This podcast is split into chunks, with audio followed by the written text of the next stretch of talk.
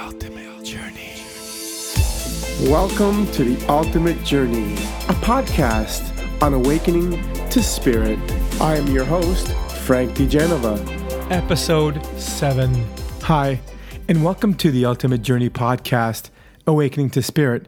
I am your host, Frank DeGenova. This episode is called No One is Coming to Save You. I ended the last episode with a Vernon Howard quote, so if you missed it, go back and listen. Many of us are waiting for someone, something, or a situation to come and save us or to take away our uh, troubles, our ails, or just about anything that we don't feel we can rectify ourselves. Are you waiting for that proverbial magic hand to come down from the sky and just make everything all better?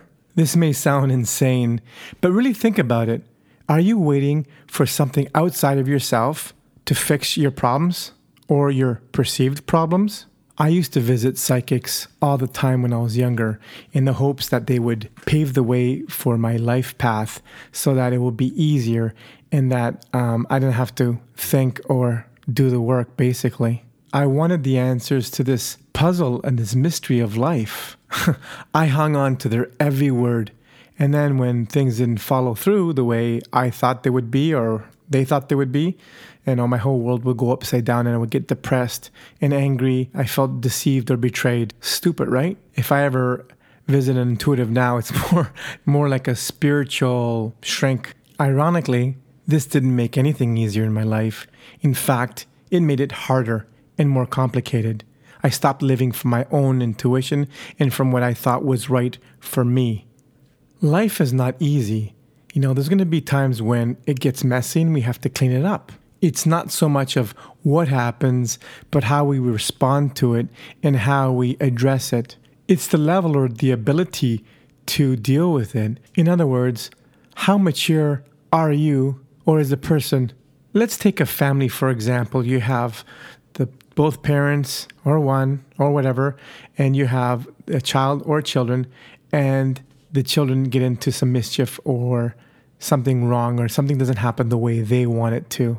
Typically, it's the children or child that starts complaining and whining, and the parent has to fix the problem. Even if the parent doesn't want to, it has to. That's what maturity is all about. It can't be selfish because, hey, it's the parent. Who else is going to pick up the toys or put the band aid on or clean the dishes? Now we can teach our children responsibility, picking up after themselves, and just being mature about certain things. But how many parents in today's society are, are actually doing that? It's usually complaining back and forth, like a power struggle or something. Anyway, the point that I'm trying to make here is are you a whining child or have you matured to the point of taking ownership and responsibility and finding a solution as opposed to waiting for something or someone else to fix it like mom and dad usually do.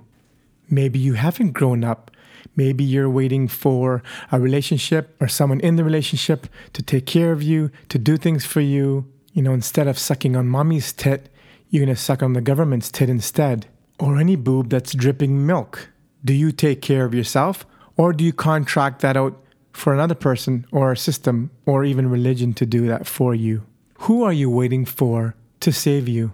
Or another question you can ask yourself is who usually bails you out? Do you have any codependency on anyone or anything? Because many of us are immature, we rely on a system to take care of everything.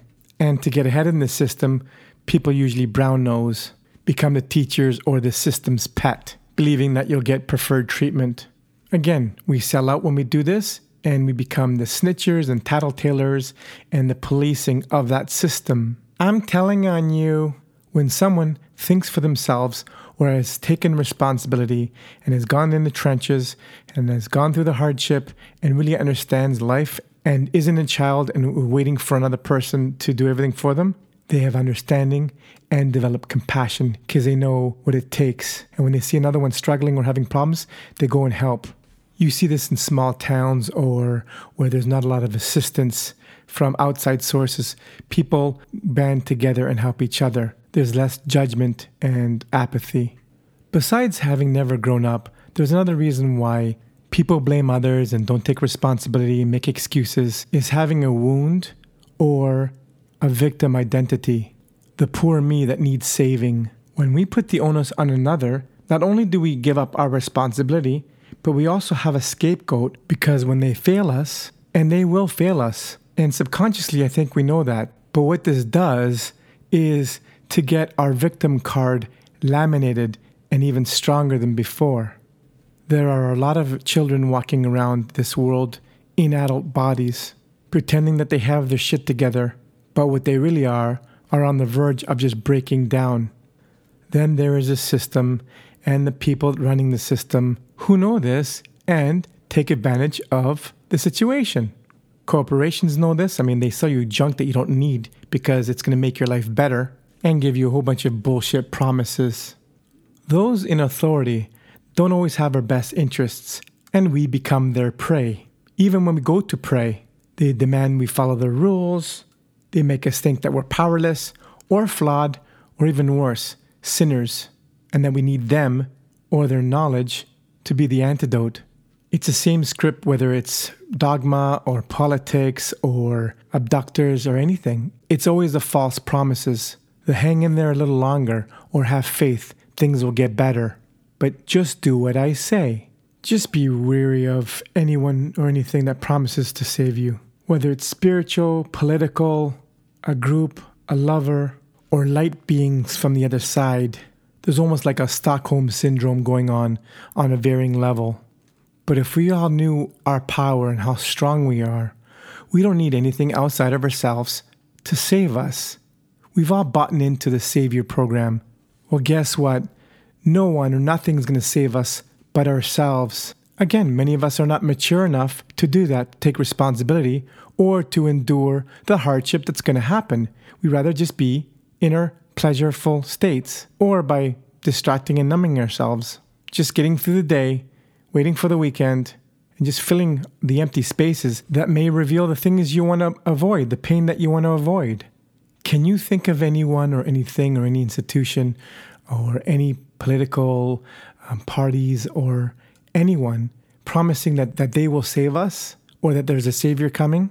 Well, I do digress because there is a savior coming. The second coming is going to happen, guaranteed. That is, if you allow it.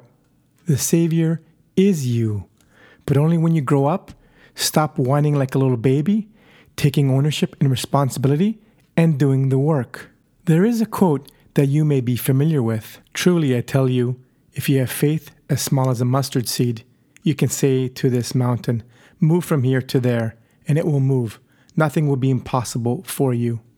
The greatest day as a parent was when my son learned how to wipe his own ass. He didn't need me anymore. He wasn't dependent on me. As a loving father, why would I make him codependent? Doesn't make sense. The greatest gift you can give anyone, whether it be a lover, a parent, or supposed creator of humanity, is the gift of independence, of self sufficiency. Why would any benevolent being make another dependent on them? True love is freedom and independence, not control, fear, and punishment. Do you go into a parish to virtual signal to how good you are and how much you have faith? But then you're actually parish when you go outside in the parking lot. Somebody cuts you off in the parking lot, leaving leaving the place of worship, and you tell them to go fuck off. Do you want to be a hypocrite? You know, praise his name, but don't do the work. I don't want the responsibility. I'll just praise his name and everything will be okay. Can you see what's wrong with this? Whatever faith you believe in, believe in it wholeheartedly and listen to the message. But at the same time, take responsibility for your actions and don't wait for an outside source or a power outside of yourself to make everything better. You've got to do the work. You got to do your time. But unfortunately, we don't. We go to our vices. We'd rather complain, make excuses, and stay the victim. I know this intimately because I was the best victim in the world. And I used to numb myself silly. One, to keep perpetuating it, and second, for attention. I couldn't give up the uh, victim. No way. Then who was I without it? Who was I to escape my responsibility by drinking myself to death? What gave me the right over another person to not face the BS in my life? No matter how depressed or sorry I, I felt for myself, deep down, I felt that there was this specialness that I didn't have to go through the pain. I was exempt from doing the hard work. Well, that was the biggest crock of shit if I ever heard one. Are you going to get up off your ass and do the work and mature, you know, grow a pair? Or are you going to stay a child and complain, make excuses, project it on other people's, give the problem to someone else to fix? What's it going to be? I know it's not easy, and we all suffer with something. You know, some people have traumas, some people have wounds that they don't want to look at because it's too painful. But at the end of the day, you are your savior. You are the second coming. When you commit to changing yourself and to taking responsibility, magically, the right people will come around and help you. The trollers and the haters will increase in the beginning. Then, as you stand into your power, they will go away and you will attract a new tribe. Thank you for listening to this episode of The Ultimate Journey Awakening to Spirit. My name is Frank DeGenova. Thank you for listening to the Ultimate Journey podcast, Awakening to Spirit. Join me again next time for more spiritual talk.